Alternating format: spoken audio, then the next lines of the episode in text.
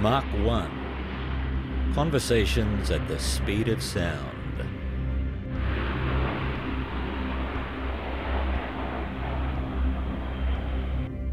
Hello, and welcome to this episode of Mach 1, the podcast of the Queensland Air Museum Caloundra.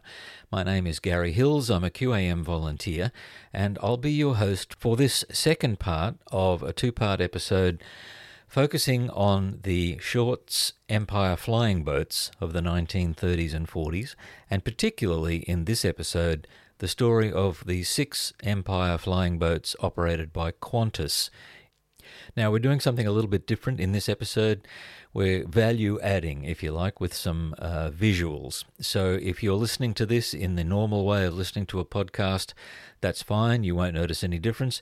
If you'd like to see images of Paul and myself as we speak, as well as photographs of the Empire flying boats that he's describing, you can go to the Queensland Air Museum YouTube channel. Just go to YouTube, and type in Queensland Air Museum in the search bar. When that comes up, go to videos and you'll find all of our videos from the Air Museum. And you'll find there this episode about the Empire flying boats. A little bit of an experiment. Um, let us know what you think. Uh, we could do more episodes like this in the future where we feature images as well as voice. But just for now, this is uh, the recording that I made with Paul from his home about the Qantas Empire flying boats. Welcome back, Paul. It's good to talk to you again. Thank you for all of that information you gave us in the first episode, where we we did a, a very quick potted history of the uh, Short uh, brothers and their uh, aircraft production. We we talked about flying boats in general, and about the Empire flying boat in particular. We talked about some of its history and and what it did up until World War II, uh, and then we sort of left off there because I wanted to then focus in on the Qantas story, uh, Qantas Imperial uh, story of the uh, the Empire flying boats. So, how about uh, we we we begin by just talking about each of the six flying boats, and we can put them in alphabetical order according to their their uh, registration numbers, if if you like. And let's let's uh, we'll show our listeners images as we go of these aircraft, and if you give us a quick history of each one, what it what it did and what became of it. That would be the most interesting sure. thing. So what's our first aircraft? Is it the Carpentaria? Okay. Carpentaria VHABA, mm-hmm. and she was the 26th Empire flying boat that was launched, uh, launched on the 23rd of November 1937. It was allocated a British registration as each of the, the aircraft were. Uh, however, there is only photographic um, proof that one was ever um, carried that registration on its fuselage before they were delivered to Qantas, and that was Coogee. Um, however, they operated, uh, they use the registration as their call sign, but they had the Australian registrations painted on the sides of the aircraft. So uh, she came into service then on the um, 5th to the 10th of December 1937, she operated her first big service out to Karachi as uh, flight number IE 607. Uh, it was then delivered to Qantas on the 26th of July 1938 as uh, it went out as a service uh, uh, as a commercial service IE 671 to Australia and it was taken over as soon as it arrived in Australia. An interesting thing about it, it came off the British Register in June of 1938, and it didn't go on to the Australian Register until the 13th of September 38. So that means for those three months, it operated without being a registered aircraft. So I don't quite know how they got away with that, but they did. And I see um, in the photographs of it that it's Qantas Empire Airways Brisbane. Correct. It, it, Qantas's head office was in Brisbane, until May, May or June of 1938. Mm. So uh, they, when they came off the the uh, slipway when they were launched, that that information was already painted on the fuselages. It quickly got changed once they got over here. So, and they did um, operate off the Brisbane River. Yes, they did. Yeah, from the Hamilton Reach. Yeah. Yes, and then. Um, in in on the 15th of February 42, Carpentaria happened to be in Durban. It had it had gone across on the uh, the horseshoe route, which operated to Durban during the the early war years, and it was already over there when Singapore fell. So it got stuck on that side.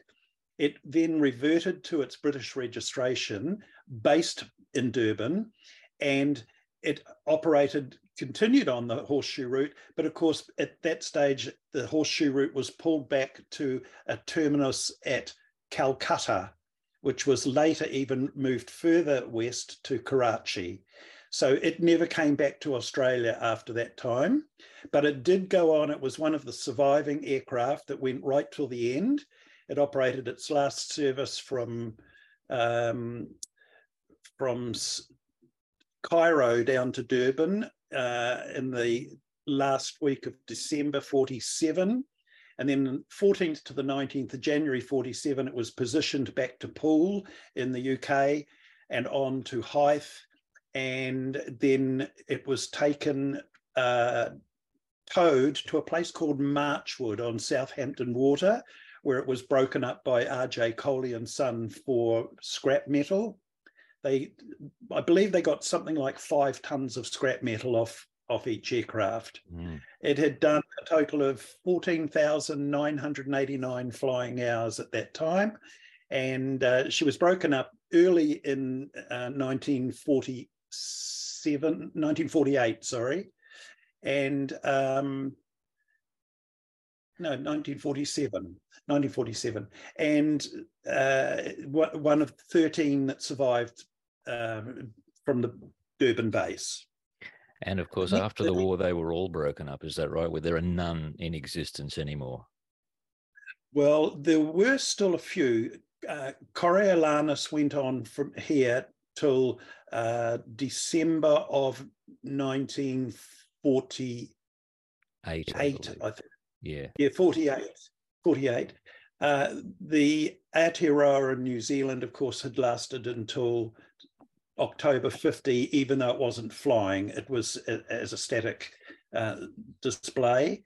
But they were really the last two that, that, that were in, mm. in um, existence. Sad because two of the two of the British ones were offered to museums, and Coriolanus, the one that he, the last one that Qantas had, uh, one of Qantas's employees uh, wanted to purchase it and preserve it, and uh, Hudson Fysh was not having any of that, and he said no, it was going to be broken up. And likewise, the one that was on display in New Zealand for two years, uh, it, it, nobody wanted it. They, they didn't treasure the, you know, how we would to think today. Indeed. We would grab it with both hands, you know, Indeed. and have it on display somewhere. Well, in those post-war years, there was an awful lot of other things that were more important to worry about, I suppose, and uh, you know there was no no compulsion to do that.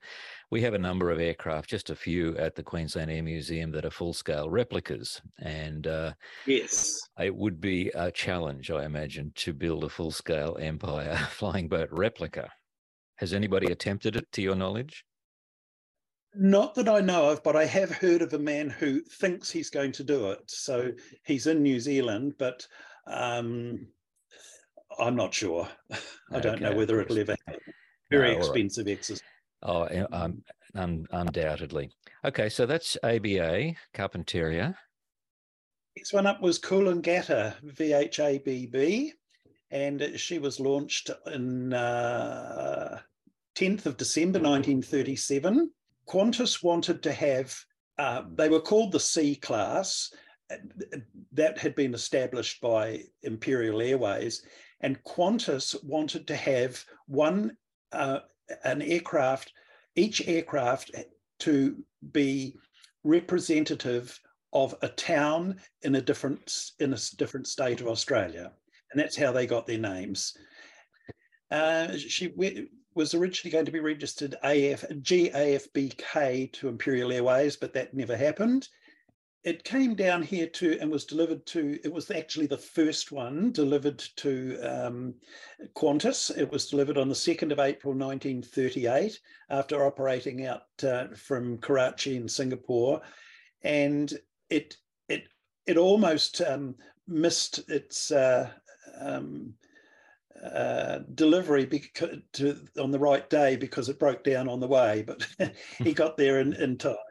Um, it was withdrawn from service in 1940. Uh, operated a redistribution flight from Singapore to Sydney, and on the 29th of June, it was it was chartered to the RAAF.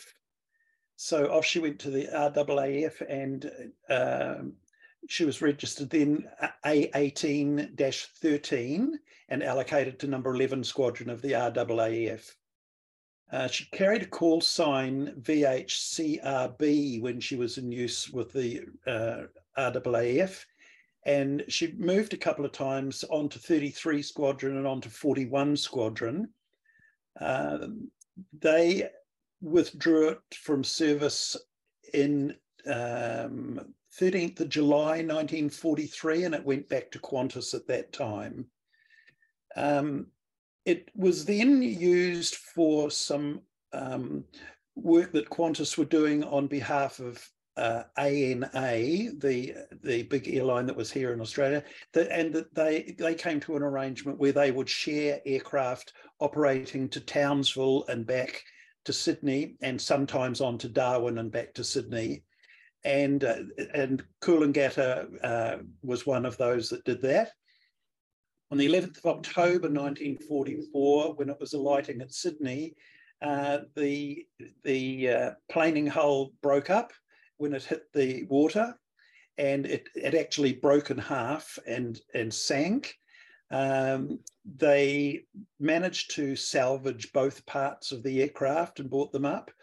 Uh, I just haven't, there was some loss of life on that aircraft.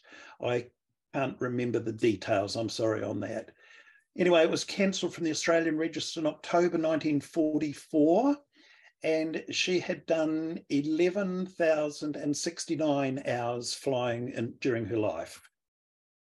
Okay. So we'll move on. Yes. Number three. ABC. ABC Coogee. Yep. Okay, Coogee was uh, the 28th Empire flying boat built. Um, I've got to add in here as well too. When when war started, they started realizing that the the um, range of the aircraft created a lot of problems for them, and so Qantas had a company uh, called Muller and Co in Sydney who built new fuel tanks for them three tanks of 200 gallons each, and they were fitted into the top of the upper deck of the flying boats, and it doubled the range. So they went from 700 odd to nearly 1500 miles range.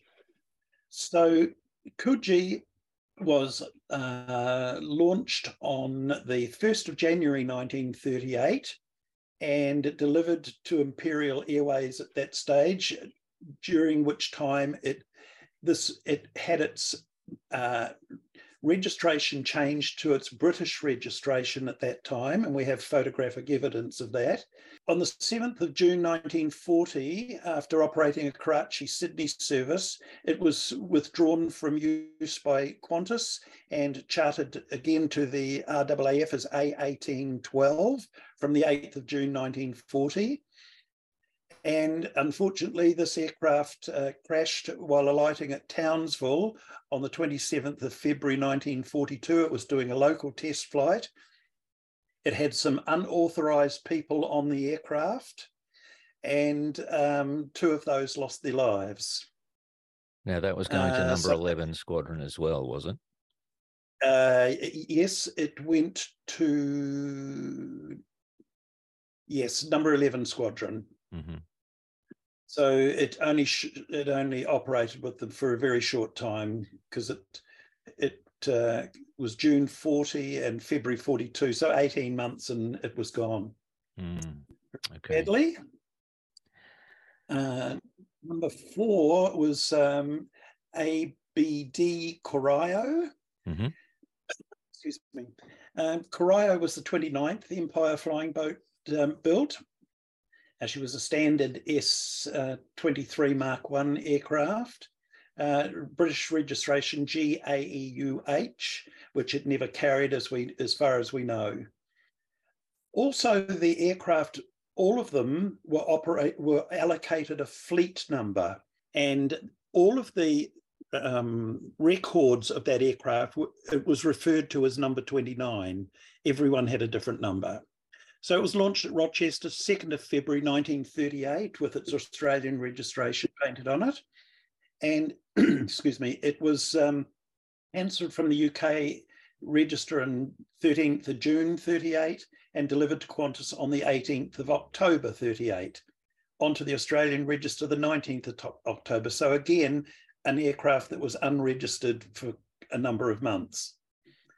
Uh, it was withdrawn from Qantas uh, on, on, the 17th of October 1939, and it was exchanged for GADUT Centaurus, which happened to be down here, and that aircraft was on the uh, on the other side. So um, it uh, went to to back to Imperial Airways. It came through to Australia in 1942 but it crashed after being shot down by enemy action near Koepang. It was on a Darwin to Koepang service on the 30th of January 1942, and uh, the aircraft was lost. Had relatively small hours on it, 5,873 hours. Hmm. All right, so we're moving on to the Coorong. Coorong, Coorong was a sad aircraft. She had a she, she had a very difficult life.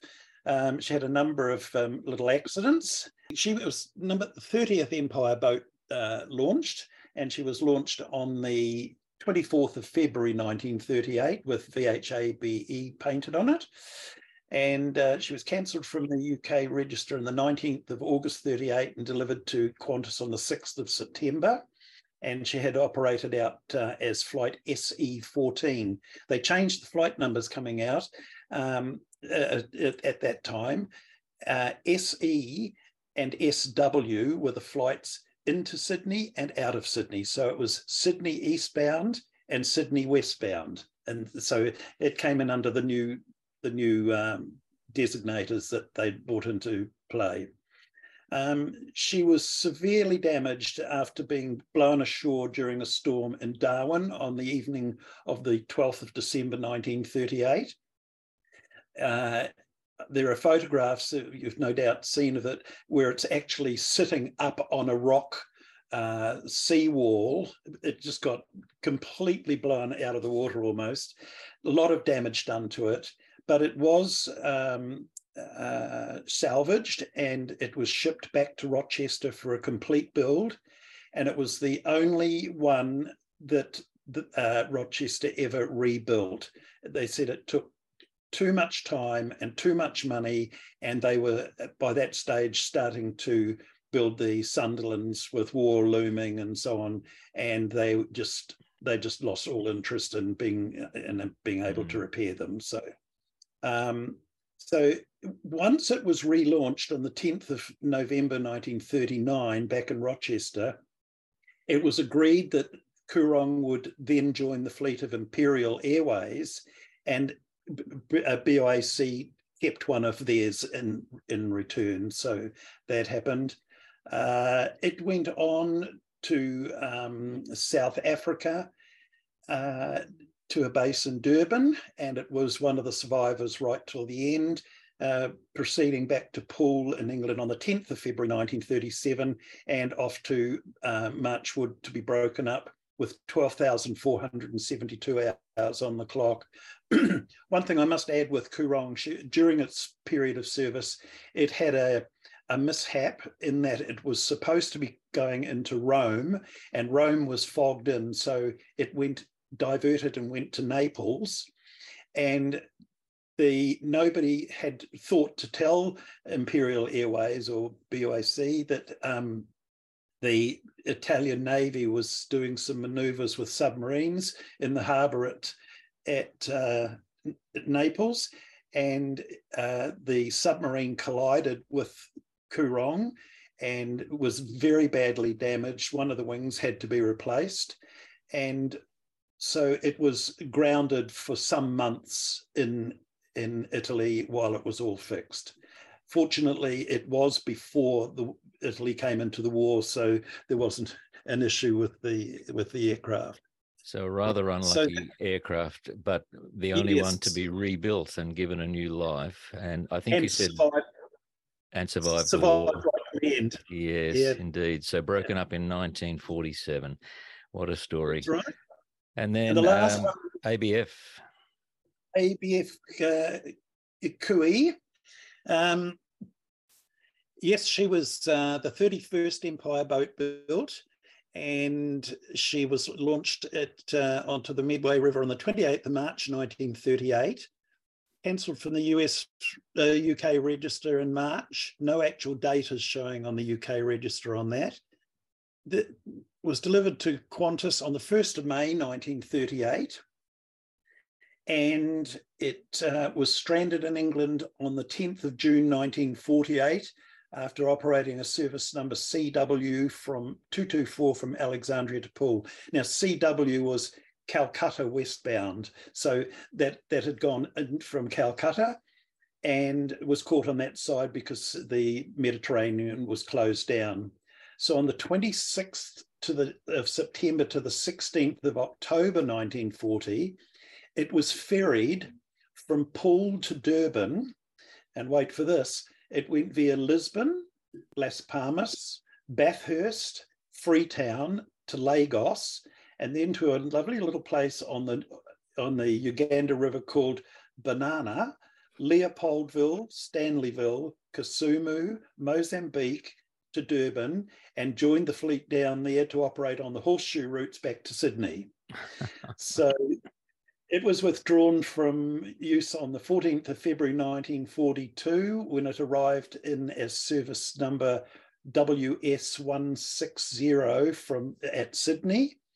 Uh, so it was back on the eastern side um, uh, when Singapore fell, and so it was back into the fleet.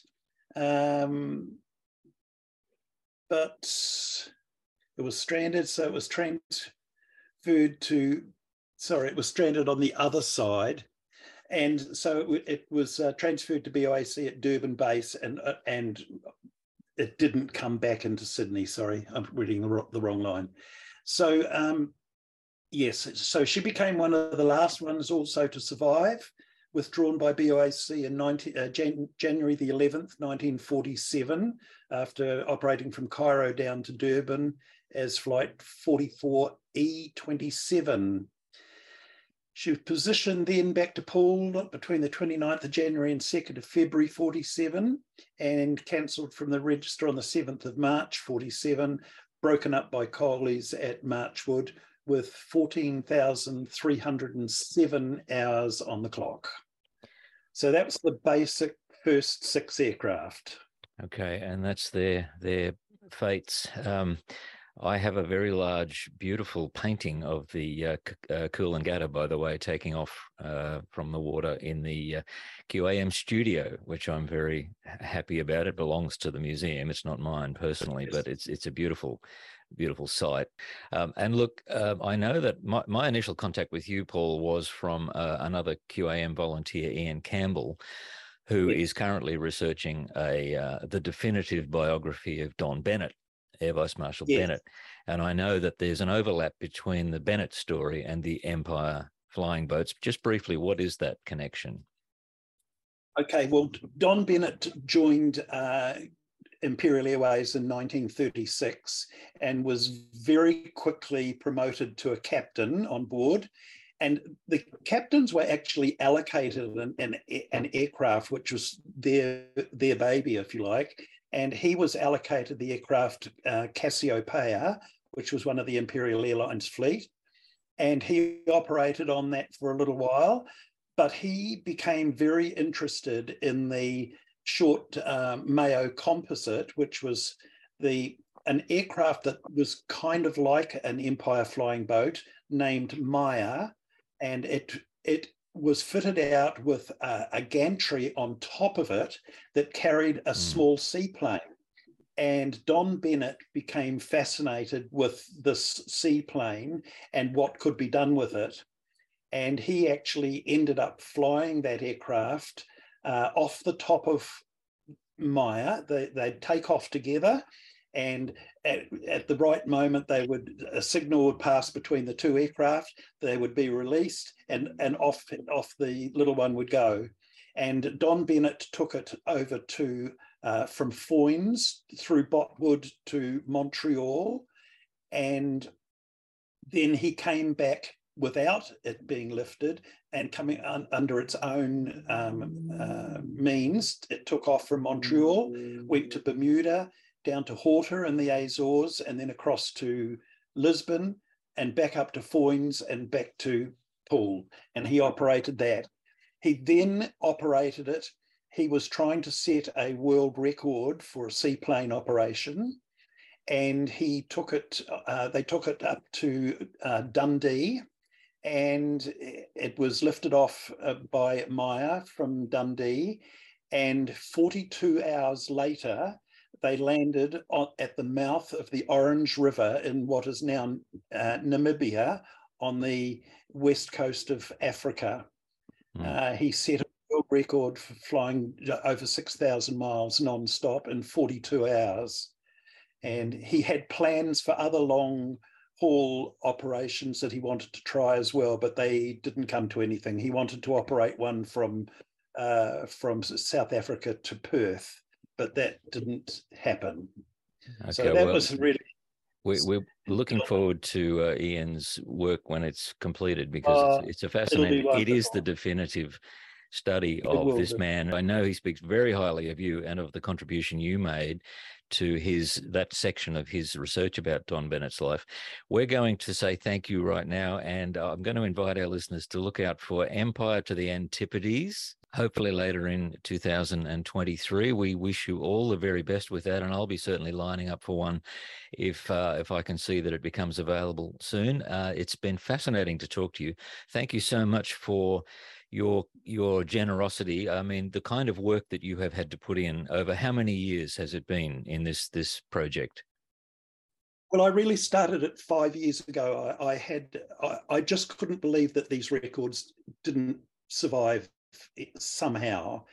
Well, thank thank you for what you've done though, because somebody has to put in the time and the effort and and uh, make this kind of a project happen. And over, as you say, over five years. So we're looking forward to being able to obtain that. We thank you very much for talking to us today, because this has been a fascinating little snapshot for me into this golden era of the flying boats uh, in commercial aviation in the 1930s, just that short window of time where they were in their glory.